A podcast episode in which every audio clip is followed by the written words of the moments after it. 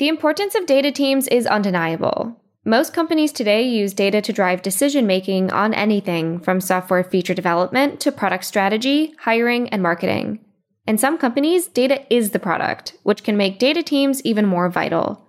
But there's a common problem. Analyzing data is hard and time consuming. Lots of people have questions they want to answer with data, but data teams often don't have the resources to move quickly. This can create a pernicious effect where organizations stop asking questions about their own data. Amanda Kelly thinks a lot about data and the dynamics of data teams inside organizations. She's worked at Google X and on self driving cars and cybersecurity.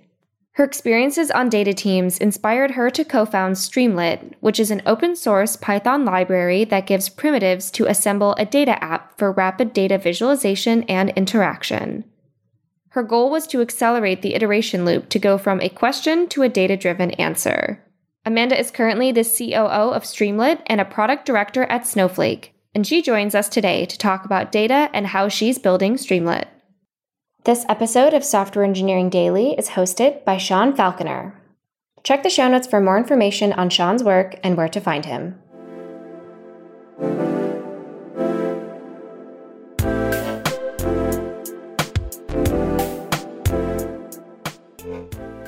All right, Amanda, welcome to the show. Thank you. Happy to be here. Yeah, thanks so much for being here. I've been really looking forward to our conversation. I'm recently become a little bit of a Streamlit user. I can't say that I'm a, an expert by any means, and that's why you're here. But maybe we could start by having you introduce yourself. Who are you? What do you do? And how'd you get to where you are today? Oh, okay. Well, it's a, it's a bigger intro than I was planning. But hi, I'm Amanda Kelly, co founder of Streamlit. I'm also director of product over at Snowflake a citizen of Northern California. I'm enjoying the weather and doing things here. I have a dog, I have kids. Those are the things I do in my spare time. So, how did I get here and kind of where are we today? Well, you know, I never really made kind of an explicit choice that was like, you know what, I'm going to focus my career on data and on, on AI and, and on applications. It just kind of naturally evolved where I think by going after more and more kind of interesting problems and, and meeting interesting people, you know, doing new things and just wanting to help there. And so my journey really to Streamlit and where we are with Snowflake today started after grad school when I went to Google X. And Google X at the time was just kind of a lot of random people who were thinking of a lot of ideas for the future. And I happened to meet who would eventually become my co-founders, Adrien and Thiago. And through that, I ended up working on assistant, next generation assistant technology, self-driving cars, cybersecurity, and, and over the next few years worked with them and then others and really kept seeing the same problems kind of over and over again, right? That we really were not empowering data teams, ML teams, people who were working kind of at the forefront of what you could do with data to do the work that they needed to do and to have the impact kind of in the broader company. And so it was really kind of out of those frustrations that I ended up where I am today.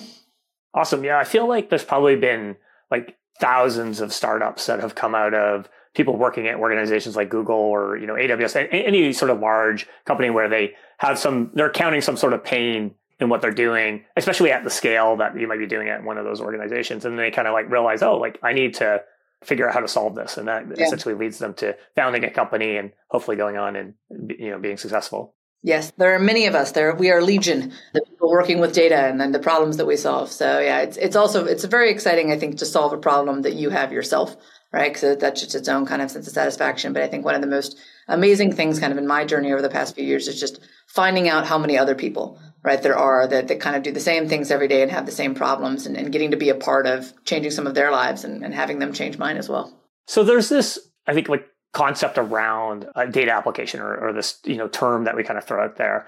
So in your experience or how you think about it what is a data application and then how is that sort of different than other types of applications that you know other types that you know engineers might be working on yeah, I think it's it's different in two ways. One of which is the fact that it, it's the, the purpose, right? That it's coming kind of from data and for data. And the second is around the people, the people that are creating it and the people that are consuming it. So when I think about a data application, really its purpose is to do something with data right? So it might be a tool that's working to transform some data, to write some data back, or it might be more about kind of consuming an insight or an exploration, right? And driving deeper understanding, getting to a decision, right? For the business that can be made right on top of that data. So that I think, you know, it's a smaller scope than all of, right, the web applications of the world, but it's really focused on data and therefore it has some different properties, right, in terms of how you connect, right, what you need to do with the data, right, the, the types of things that you want to build on top of it.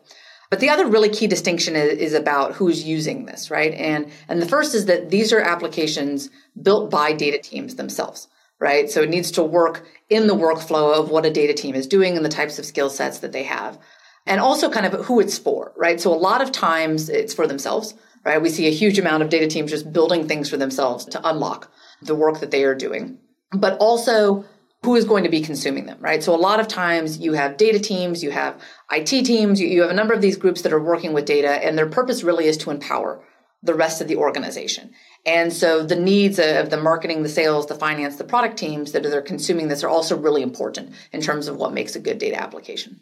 Yeah, and I w- would think that you know this isn't true necessarily of every data application and every sort of I don't know product application or whatever you want to kind of kind of call like a maybe a more traditional application that we might be thinking about. But the sort of scale of the end users is different. Where the data application is probably going to be a smaller scale of end users, but then the amount of data that you might be actually processing it to power that data application, that's kind of where the scale might come into play.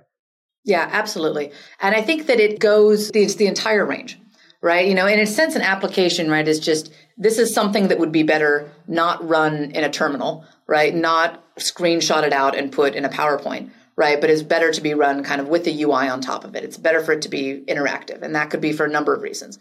One could be that it's just going to be better to do this with kind of a drop down at a button because if we if we do it by writing the code right into the worksheet or, or the terminal, it's it's going to increase their error rates, right? So it's going to make it a less joyful experience, right, for everybody who's running these processes. But a lot of times, right, it's also just about like we need to see these things in a visual manner, right? Printing out the data, right, and, and just kind of a table is not enough, right, to really kind of convey, hey, it's this area of Philadelphia that's really surging, right, in ride shares. Those are things that, that are really visual and are much better done kind of in an application. And that can often be really serving, you know, one or two people, right? There are applications that we have internally which are almost entirely made for me, right? In terms of specific decisions I need to make, right, as a product leader. And then we also see things that are scaling out, right, to the entire company, right? And have, you know, have some of those, you know, basic needs that you have for web application in terms of, you know, concurrency and, and load and things like that. And absolutely the amount of data being processed is a huge part of that. And I think that that's part of the broader, when you think about serving a data application need well, right? Given that it's the data teams building this, those of us, right, that, that are helping this need to not just be building out like, here's a nice chart for that, but also solving those needs, right? So that the people who are building them don't have to consider, right, what does it mean if a thousand people come and, you know, try to alter this chart at the same time? So you've talked a little bit about like the idea of empowering data teams and also some of the limitations that you might have if you're just sort of generating a static chart. But what are some of the you know major challenges essentially that data teams run into when they're you know essentially trying to access or make decisions about what's going on within an organization. Yeah. So there are the basic problems kind of of data itself, right? You know, your data is in silos, it's in different formats, it's really costly to, to do this type of thing, right? We the engineering team didn't implement the telemetry properly, so we don't actually have, you know, what we need, and now there's a long process to do that. But even kind of beyond that, I, I really think that data teams in general are undervalued right in organizations people don't understand the work and how hard it is right you know when you're like all i need is a basic chart right that tells me you know who did x like the actual work that goes into that and how difficult that can be but also i think they're undervalued in in what they could be doing i think that in most organizations we're only seeing the very tip of what your data team could be doing for you, right? In terms of the uh, depth of insights, right? The way that we could really be empowering marketing and sales and product decisions, right? If these groups worked much more closely and really understood, right? What is the choice that marketing has to make today? And, and ultimately that has to be done, right? That can't be done at the highest level right? It just doesn't scale because the choices that are needing to be made that we want to back with data are down to like an individual salesperson, right? What product set should I recommend, right, to this specific customer based on what we know about them and what we know, right, about other customers, right? So we have to be empowering that. And I think some of the best insights right, that are coming out. And, you know, we'll probably talk about this later, but especially with generative AI, right, they're coming, right, from kind of the, the layer of people working directly with data. It's not the people sitting in the C suite. And so we need the applications and we need the ability, right, to empower those people. Yeah, that makes a ton of sense. Like I work in my day job, I work in, you know, marketing today and there's a lot of decisions that someone who's, you know, maybe running campaigns or running events essentially at that level needs to make about, you know, where they you know fund essentially resources or additional campaigns. And if they don't have access to the data to make informed decisions then they're basically you know using hunches or you know prior you know confirmation bias or what they heard from a sales rep. And then there there's you know bias in terms of you know whatever the last conversation they had from that lead source influences essentially their perception of how valuable it is. And that leads to a lot of you know potentially incorrect decisions and you know waste of resources completely. And it's not like you as a marketing person don't know right? And you're just like oh, i'm just going to go off my gut today right? You, you know the data that you want right? You want to do it. It's also not like the data team doesn't want to give you that. The problem is that it's so hard and costly generally to go from that very specific you know hey i need to know this today right? You know to figuring out how to scale that. And that i think is, is the ultimate thing is how can we make this so easy so fast so cheap right for these groups to collaborate together on data right that every single one of those questions that you have about what you should do in that campaign what you should do with that customer right can be data driven i remember like when we first launched streamlit as an open source project I mean, you never really know sometimes when you launch it, like how it's going to get used. And, and, we were so excited when we got contacted by somebody out of the community who happened to, to run ML and data science for a rather large convenience store chain. And he was telling us all about how they started using uh, our tool Streamlit to build out these tools so that marketing could go in and they could say, Hey, I'm trying to push coffee, right? You know, or, or whatever it was they were trying to do, right? And be able to generate email lists right, based on models that they were running that said, hey, if, if somebody bought this, right, they're likely to buy this. These people, these specific ones would like this type of coupon. These, you know, would probably like these types of coupons, right? And they just were never able to do that before because, again, it was just so costly to have to build that up or to work, you know, directly with, with every marketing person that they couldn't do it. But the ideas were already there, right? I think the ideas are there in most companies of how we want to run better and how we run run faster. It's just a question of if we can empower people to do that. So you mentioned, you know, that when you you started Streamlit, you know, being surprised maybe by some of the uses of it. But what was the original problem that you were trying to address by, you know, creating that product in the company? Yeah. So, you know, like you were saying earlier, you know, it really came from a need that we saw working at Google X, working in self-driving cars, working in other kind of places where we just kind of felt constantly hamstrung by the tools that we had. And, you know, a number of times we, would end up in a conversation. I remember a very distinct conversation having with some of our computer vision team when I was working on self driving cars, where it was like, well, we're getting all of the, we have this new sensor type, right? We, we're getting all of this data coming in and we need it all labeled, right? And we need a way to do this. And our option was basically to go with an internal tools team or go with a very expensive vendor, right? To build a tool. It was going to take months right? And, and, we really needed that data tomorrow, right, to in, increase in the goals. We needed to get it to people, right, who are offshore who could label it. And so what ended up happening was that head of research ended up in going and learning Flask, right, over a series of weekends and writing this tool. And the tool had so many bugs, right? But it was so much better, right, than what we had otherwise. And it's it's kind of scary if you look inside any company, the number of kind of bespoke and bug-ridden tools that that underpin, you know, a lot of kind of our critical processes. But we just saw that over and over again right? Both this need and this desire of like, hey, I'm a smart person who knows how to code, right? I should be able to do these things kind of for myself, right? I, I want to take right my destiny back in my own hands right and not have to wait you know on external teams or you know having to learn a completely new skill set right you know in terms of front end programming and then also this this kind of related need which is you know i want to work with my stakeholders better right i ran a there's a couple points in my time in my career where i've run different data science teams and I remember the first data science team I was running years ago, our, our process would look like a bunch of executive stakeholders would give us a whole bunch of questions. We'd go and do a whole bunch of analysis. We'd prepare like a 40, you know, slide slide deck, right, with all of these charts and answering all these questions. And I swear we would never get past like the second slide. There were always just so many more questions, right? That the first time that they saw right that data what wait a second why is this spiking here? Could we look at it across country? Could we look at it you know all of these different types of questions that were getting to these kind of underlying needs that they had as, as product and operations executives to understand where they could optimize right what different decisions they could make. But it was so broken right? We'd have to take all of those questions and then go back right for another two weeks right? And we'd come back and it always felt like we were behind. And i know a lot of data teams you know feel like this. We feel like we're the bad guys right? That the product and marketing and sales could be running so much faster if we just, you know, had a better way to do it. And, you know, people, I think that the most pernicious thing is people stop asking questions. They just learn that, you know, uh, it's not going to get answered. It's going to be a P2, right? And they stop being curious and about how we can do our jobs better. Yeah, I mean, I think that when you introduce a lot of friction into the process or, you know, extended timelines, then essentially that creates a higher bar for when you want to put forth the ask because you now know that like okay well i'm like setting somebody off on like a two week yeah. like bespoke request to get me the data and i've been there as well a number of times either you know when i was a founder in like a, a board meeting or you know meeting with investors or whatever it is and people ask a question and then you don't have the answer readily available or you haven't pulled the data and you have to essentially go pull that data later and kind of come back. And it just leads to a lot of friction, but it also kind of makes you look bad as well because it's not, you don't have access to it and you hadn't thought to ask the question in the first place. Absolutely. And, you know, and, and we end up self censoring. Right. And that means that the data team knows less about what we actually need, right? Because we, we are like, ah, I don't know if this is big enough. I don't know if anything's going to come of this, right? And, you know, for, for years, I remember talking to data teams where I'd be like, push back, push back on your product partners and say, are you going to change your mind? Right? If I get you, if this is, you know, one versus a hundred, right? If I get you this answer because it's going to cost me 10 hours, right? To get to that.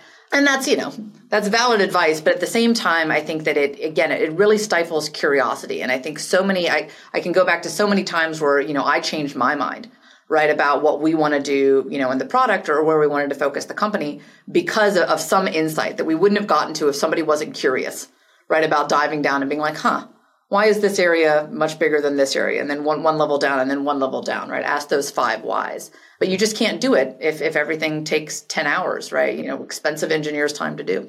Yeah, I think the rigidity of whatever that you're using to sort of investigate becomes a barrier of essentially being curious because there's just again too much friction and i think you know one of the things that i think historically we've struggled with is essentially the existing tools are okay when you know what questions to answer. So I spent, you know, sort of the better part of a decade in the earlier part of my career, like building data apps in particularly in sort of bioinformatics space. And there's tools like Tableau and Looker that are great for sort of investigating, you know, maybe a well understood problem. But then there's many problems, especially in the world of bioinformatics when I was there or when I was a founder, that you don't even necessarily know what question to ask. You just want to be able to investigate. So can you kind of maybe dive a little bit into how Streamlit can help somebody address something like that? How do they actually, how does it help with this essentially someone being curious and, and diving into data so that they can figure out like, what questions should I be even asking? Yeah, it's a great question. And, you know, we often say that like Streamlit really attacks the long tail, right? You know, that the real insight on Streamlit was that we really needed a front end and an interactivity layer on top of Python, right, to enable this curiosity. And so Streamlit in many ways, people say, what can Streamlit do? And I say, well, what can Python do, right? Because our, our goal really is to just kind of ride on top of that and ride on top of the work that you're already doing, right? You know, in Python, right, and the questions, right, that your team is already asking. And so what, what Streamlit is in essence, and maybe maybe we should say that, is that Streamlit is an open source library, right? That, that gives you a number of, of different kind of out of the box primitives that makes it really easy to assemble a data app right? You can just, you know, drop in markdown, write a chart type, write a slider, a widget, right? You can put these all together and honestly, you don't even really have to know Python, right? To know Streamlit. Streamlit's incredibly basic and I see apps all the time that are 95% SQL, right? They're doing all of the hard work there, right? And then at the end, they're writing it to a data frame and then, you know, you're assembling kind of the app pieces around that.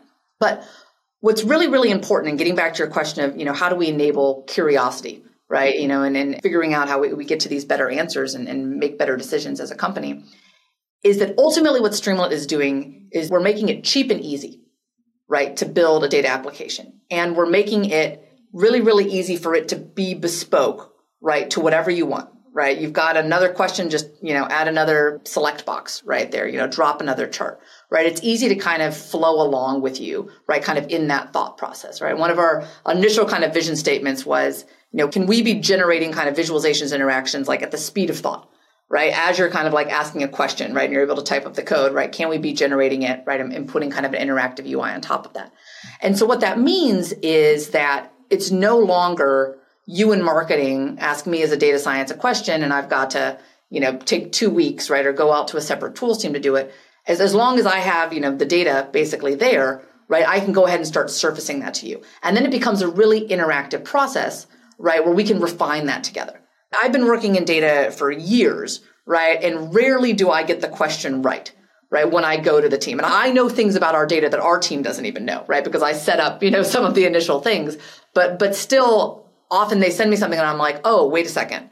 actually, can we filter it this way, right? Can we look at it that way? Like, I'd, I'd love to see this on a bar chart. Can we see this on a scatter plot, right? Really kind of trying to dive in and kind of be one with the data. And that's really, really important to me, right? As a product executive to really understand what's going on the product. And obviously for you in marketing to understand the product and the customers, right? And sales.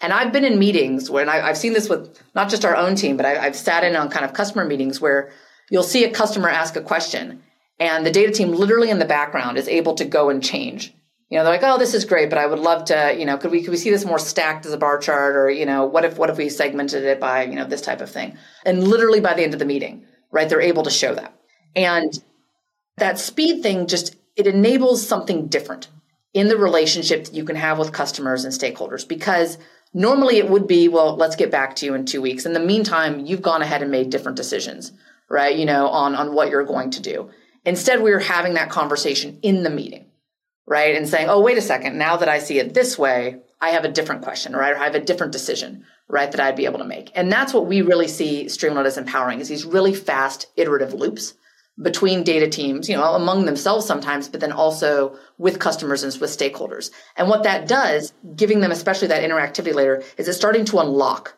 more of the data that's in the heads, right, of all of your operators in the company, right? And that's that's some of the most important data that you have as a company. It's not in your data lake right? It is in the heads, right, of people who know, who just talked to a customer, right, and heard about, you know, some new competitor that's coming up, that saw somebody, you know, do a demo of something and they understand that they're using the product in a different way, who have some knowledge based on a lot of things that they're seeing about where the economy is going, right, or where supply chains are going, right, and being able to kind of partner with the data team to kind of join those intuitions together, I think just makes for much faster loops and much better decision making in a company. It makes a ton of sense. Like I think that essentially by having sort of this near real time interactivity, you can make data exploration like a brainstorming exercise yeah, and something that where it's like you know ask a question come back like so you can kind of like stay in it. You can be embodying the data with multiple people sort of contributing asking questions. And that overall like helps the investigative process because you know someone from one department maybe sees something a certain way or has some uh, insight that's maybe not even part of the data that leads to you know a new type of question or new type of thing to investigate. And you just get this you know cascading effect where you're going to drive way more insights from the data in a shorter period of time.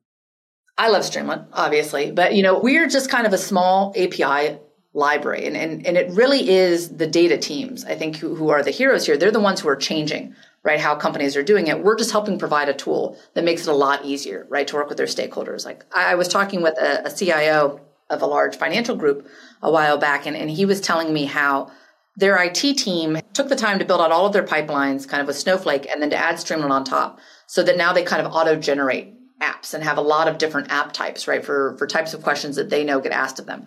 And so now they have, you know, kind of after multiple months of doing this, a process where their partners come ask them a question and within a day, they've got something that they say is about 80% correct, right? And then they work directly with that person to say, oh, can I change this? Can we do that?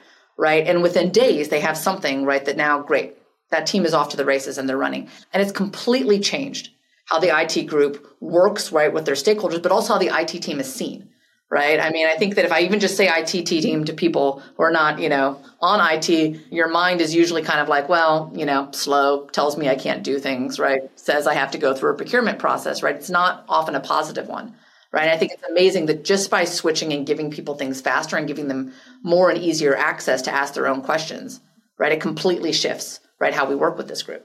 Mm-hmm. I think it also empowers the different groups to be sort of more, I guess, like the decision making is more of a strategic decision making process yeah. than necessarily like a pattern recognition decision making process Completely. or something like that. Yeah. So you mentioned that when you were describing Streamlit, that it's essentially this, you know, Python library. And even though you you might be able to build a Streamlit app, not necessarily knowing a ton about Python, but what was sort of the choice behind making it essentially a library built on top of Python versus something like, I don't know, like a no code tool or like drag and drop or something like that? Yeah, I mean, I think it was never a choice in the sense. It was just like it had to be. And I think, you know, partly because it was coming, especially from Thiago and Adrien, who are, are some of the most amazing engineers I've ever worked with. They're like, this is how I work. Right? And they're data people, they're working in Python, right? Python is the language of machine learning. It's it's becoming, you know, more and more the language of data. And that's how, you know, we prefer to work, right? And in terms of development. So, you know, there's actually exciting things that I think we're doing, especially at Snowflake now, that do take kind of the core of Streamlit and extend it, right, to something that's more no code, low code, and allows people who are not directly in the code to do it. But ultimately, I just think it's so important that you have something right, at the Python layer, not only kind of to work with developers, but to get that level of configurability, right, that you want, right? Because it doesn't matter, you know, the, the best tools in the world, the ones that you spend millions of dollars a year on as a company, right? You still probably have a number of things where you're like, ah, I wish I could do this. I wish I could do that. And the only way that you can do that is by, you know, putting pressure on your sales team to put pressure on the product team, right, to build you another feature. And so having that ability to kind of program it in yourself right, is so important. And we can always add abstraction layers on it, but Streamlit will always be Python. It always has been. I think that the big choice was making it open source. And it wasn't always obvious to us at first necessarily that it would be or that we'd build a wrap around it, but it became increasingly obvious, right? If, if we want to be running with the best of ML, if we really want to truly empower right data developers it had to be open source and plus all of our engineers told us that it had to be open source and that's always best when you listen to your engineers mm-hmm. i mean that choice of going open source I mean, how, you know, usually that leads to sort of a community led, you know, go to market. Like, how did that sort of impact you know, Streamlit's growth and also maybe the decisions that you're making from a product sense?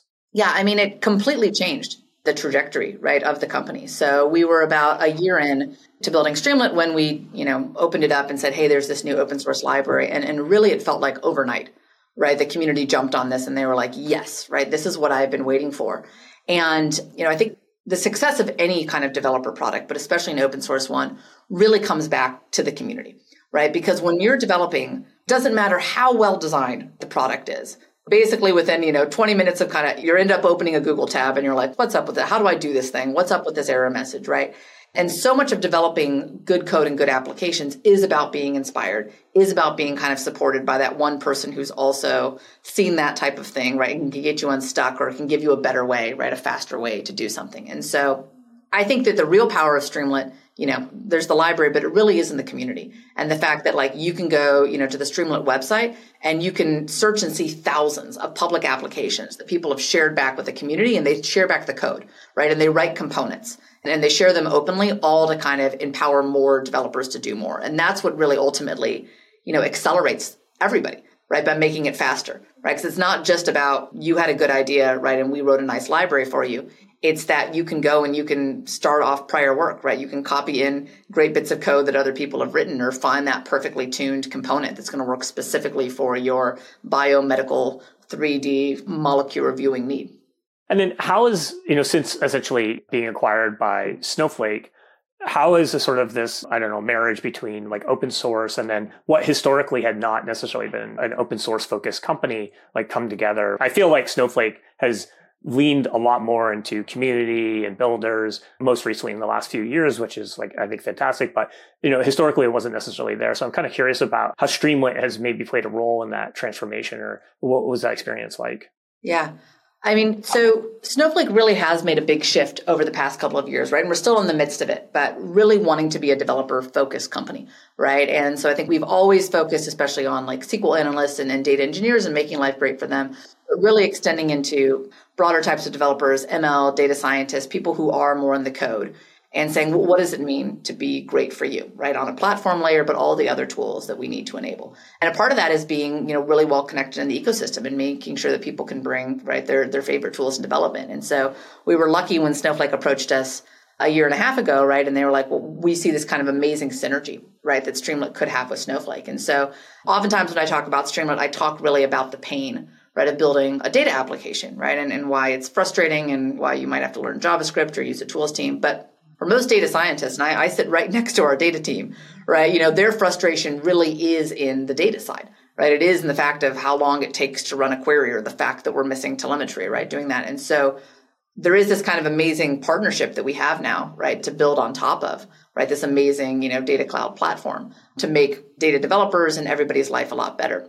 And, you know, and as part of that, Snowflake really is embracing open source, right? So they've thrown a huge amount of resources, you know, towards the Streamlit team, empowering us to do more than we ever would have been able to do, right? As kind of a standalone startup. And we're, we're making investments in more and more things every week it feels like I'm in a conversation where somebody's like, "Can I open source this? Let's open source that." Like, and you know, including Benoit, right? He's wanting to open source things left and right. So I think it's it's really exciting times ahead, both for Snowflake and Streamlit, but I think also for the open source community where we're going to be able to participate a lot more broadly.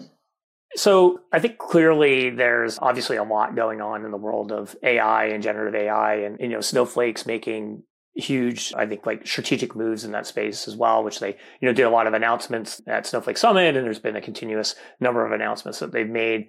And, you know, as we've been talking, you talked a lot about like empowering people, the speed of like access to the data. And a lot of these things, essentially, you can even continue to reduce friction, continue to reduce the barrier to entry by leveraging some of these generative AI technologies. So maybe before we talk about like sort of the Streamlit's role in the world of Gen AI, how do you see generative AI actually changing or impacting the work that like data teams do?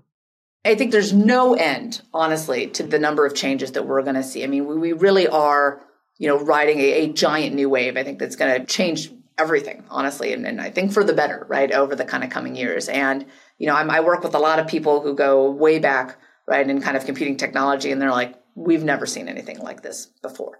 And it's really exciting. And I think, you know, the first and most obvious one is how I think it's going to speed up just data development, right? The, the history of a lot of technological changes is that it takes away a lot of kind of the rote work right the boring things that we don't like to do right now in terms of you know what we need to do to clean the data, monitor our pipelines, right? Things like that. So just being a lot smarter than that. And I think, you know, to me personally, one of the most exciting things is how well ChatGPT and a lot of these other kind of LLMs write code, right? And which means that again, you can start kind of from prior art. So, you know, one of the most exciting things just personally on Streamlit was just finding out how well, right, you can go to ChatGPT and say, can you write me a Streamlit app, right, that uses these libraries and does these things? And it writes perfect Streamlit code which means that now again you're not starting from i need to write 50 lines of code to get to a start of something right? You can start from something that already works and you can be more of an editor right? You know someone who can operate kind of at a higher level right and then doing kind of the basic things that you want to do but in general i mean it's going to make so many hard things cheaper right just you know so much of i think just general work that we do not even just data teams but companies it's just retrieval work I need to find that document, right, that mentions this team. I need to find this, you know, table or things like that. And one of the things that LLMs are just fantastic at is kind of, you know, parsing information, getting us to that point, right, that we have. And then there's so much more, I think, promise out there, right? You know, especially for iterative work. Chat, for example, is just the perfect way to kind of do a lot of this iterative work, right? And I often think about, you know, what we're building with LLMs and how we use LLMs is just kind of, you know, it's like my, it can be my data buddy kind of in a sense, right? It's it's somebody that it's helping me refine, right? And I'm asking questions and being able to do things and ask more questions faster, right? And it's not always necessarily getting the right answer, just, you know, as my data team doesn't always get the right answer either, right? But those are things that I think are just getting better faster. And then from there, there's just so many more new things that we can do, right? So you probably know from marketing, and, and I worked in marketing a long time ago but you know so much of what's costly is just like okay we got to put out a blog post and then what's the tweet for that? What's the image that you attach to that? What's the clip of the video? Right? These are all things that you can just you know have an llm generate for you now right? Read the text pick out you know an obvious image right? And you can select from three right? It can summarize it. You can take a tweet and you could say hey look at my top users. Do you think this will resonate with them based on past tweets right? You know and, and what has been thumbs up and things like that. So i'm really excited for what this is going to empower yeah, I like your sort of framing around how it's sort of transforming some of the work that we might do into being like an editing process and necessarily like a generation process. So even in the world of content, it helps solve sort of the zero page problem. And a lot of times it's easier to edit something into what you need than to essentially start from scratch, especially if you're not feeling particularly creative. And then I think the chat becomes your brainstorming buddy. And yeah it can actually, I think, unlock or help you unlock like a new way of thinking. Cause I find, you know, if you're working in the same space for a long time, your sort of views or the way that you frame things or write things sort of start to become more and more rigid. And if you can leverage something like an LLM, it might actually be able to steer you in a way that you wouldn't have normally done because your sort of way of thinking or your point of view has become a little bit hardened, which I think is really exciting as well. In terms of Streamlit specifically, like what are some of the things that you know, Streamlit's focused on to help people essentially working on Gen AI workloads and applications? Yeah, so you know, I would say it's it's kind of three layers, right, that we're thinking about kind of strategically. And, and the first is, you know, certain things that we want to do specifically in the library, that are going to help enable the types of applications that we see coming up, right? So we released a number of primitives already this year, right, in terms of chat and status and things like that that we see evolving with you know how people want to interact with LLMs. And there's a lot more that we're planning to do there, right? To make really kind of interactive chat interfaces, the way that you can weave in charts and data and be making decisions within a chat, right, that, that lead and you know help refine and go to something else. But also kind of beyond that, right? Some of the stuff that especially you know one of the trends that we see even outside of generative ai is just how much people are doing more with images and media and videos right kind of in their work right so making sure all of that's you know woven in in very even basic ways like good image pickers right and things like that so again the goal is that you know for whatever application that you're dreaming up in your head or that you ask the LLM to dream up for you, right? We have those kind of basic out of the box primitives that are going to be easy for you to assemble and put at least a first version of your dream out there. Yeah, one of the first applications I built with Streamlit was building actually like a privacy safe LM based chatbot. So I used the new chat components and it was super easy. It was just kudos to the team that that's it, well, you know, built you. some of that stuff. I will, I will convey that to the team, but that's always great feedback. And I think feedback is so important in this too. I mean, we're constantly asking some of our power users, but also looking on the forum and saying, what do you need? Right? What's the newest and latest thing that you're doing? And that's, it, it's so important for us to be kind of at the forefront of what the community is doing, but also the broader Python and generative AI ecosystem. So we're partnering deeply with a lot of the libraries that are emerging kind of around, right? Generative AI, LangChain, Llama Index, Assembly AI, making sure that all of these things just work really well out of the box right together for kind of whatever choice that you're making. So we're going to continue to invest in that as well as with other partners that are kind of adopting streamlit into the workflows to make various ai products easier right? Clarifai Databutton hugging face are all amazing companies right that are using streamlit in various ways to kind of empower tools and interfaces for what they're doing. And then the last bit i mean it's really about the community right? So, I mean, again, we invest in these primitives, we make these kind of partnerships integrations easy, but it's really about the beautiful and amazing things that our community members build. I mean, first off, that's inspiration always for things that we get better. We always say that, you know, the first step is can we make something possible? And then, you know, then we see can we take 50 lines of code and make it one, right? And constantly just making it better and more accessible and easier for people to build. But, you know, you can go on our website today and just see the amazing amount right, of LLM powered apps and components that people have made and shared back with the community. And I think that's what really kind of increases the pace of innovation is, is seeing and being inspired by something else that somebody else has done and then not having to recreate yourself, but immediately grabbing the code and going and adapting it to your use case. Yeah, it's amazing. And you know, one of the things I was thinking about as well. So this week, Dreamforce is going on in San Francisco, and you know, there's a huge, of course, focus on AI. But one of the things they talked about at Dreamforce was that the AI revolution is really like a data revolution. Essentially, you don't have Gen AI without the data. But additionally, we wouldn't have all the buzz around AI right now without the application front end. You know, it's one thing to have a foundation model or something like that. But if it was only an API entry point and there was no UI to it, you know, my dad would not be know about it. Like it was Chat GPT that brought generative AI essentially to my parents and to a whole other generation of people who aren't deep in the world of data and, and engineering.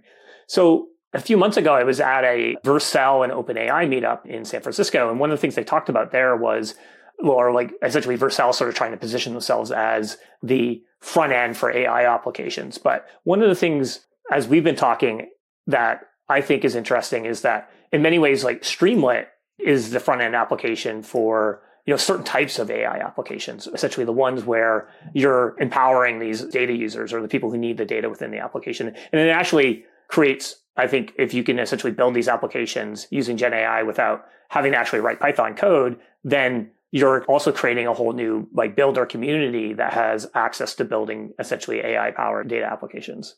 Yeah.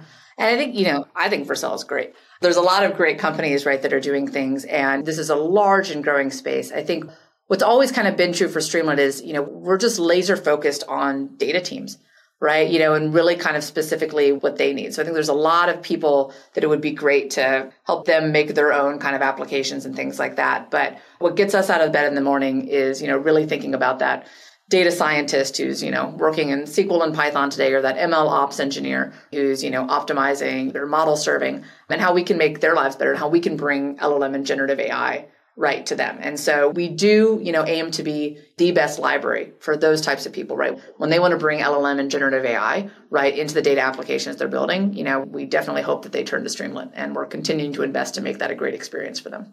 I guess like looking ahead, what are some of the trends that you see in the data application space that, you know, maybe even beyond Gen AI that, you know, Streamlit is trying to sort of stay in front of and adapt to? Yeah. So, I mean, generative AI is obviously the really big one right now. And that just continues on a trend of ML, right? Going deeper and deeper, right, into different functions. And I think that the bigger trend in a lot of data and a lot of companies is about ML powering marketing, right? ML powering sales, right? And how we move from a world of graph the past. I know exactly what question I want to answer to kind of predict the future, right? And get curious and kind of dive deeper. And, you know, I don't think we really had good methods, you know, a decade ago, right? In order to say, hey, here's all of the data and here's how you could access it, right, Sean? And that we feel comfortable maybe giving you access or empowering in that way. And so that I think has been a big trend just in the underlying data, right? In terms of making that more accessible right? That has obviously been a big trend. And then data applications right on top of that, right? Because we're able to do that.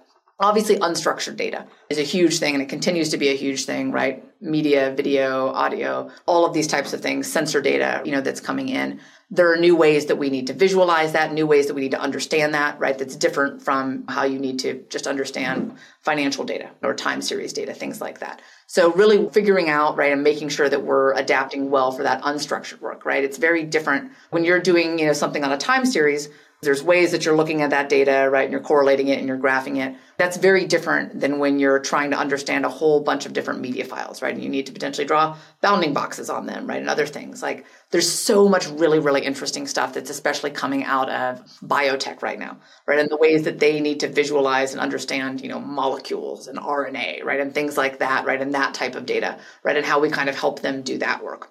And then this doesn't, you know, maybe sound like quite as, as sexy as you know, all of those other things, the, the media files and then the 3D molecules, but really just more workflow automation and self-serve, right? And really making it a lot easier for more people across the company to participate right in that data work i think everybody needs to and is becoming kind of more data informed and understanding how data works and how data impacts you know their area so extending right kind of tooling to that but then that brings new requirements and that's to me is sometimes the most exciting stuff is like when I get to go and talk to a sales engineer at a chemical manufacturing company, right? And understanding kind of what they're doing and how they're evolving and then the new types of things that they're doing to ship faster to their partners and, and have better visibility, you know, for people internally into the ecosystem. So those are other types of things that we're focusing on as well.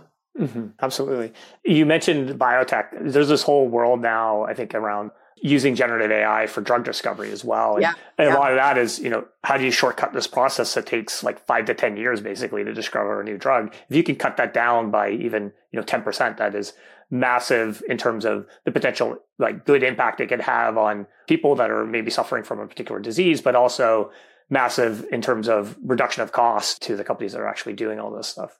Yeah, I am fascinated by what we're doing there. And I am incredibly excited as someone who really does not understand chemistry, but understands that I'm going to need drugs and people in my family, right, are going to need them and, and medical advances, right, over the coming decades. That, yeah, it really does feel like we're off to the races with a lot of things that have been developed now and even in the past few years, like some of the innovations that came out of COVID 19, right, and really kind of spurred changes there. And then what we can do with generative AI, what we can do. I mean, we have so much healthcare data right? We do. It's just that I think is, is in some ways, you know, for good reasons, one of the bigger remaining frontiers, right, of how we join that and understand that, right? But there's a lot of data, right, that's already out there that even beyond drug discovery, I think is going to fuel new insights and innovation to understanding very specifically tailored to you, Sean, right? You know, you have that data, right? Probably in your Fitbit and things like that that could help your doctor. But how do we figure out in a good, safe, and, and governed and secured way, right, to do that and give access to people who have insights? I mean, that's that's a really interesting problem to solve.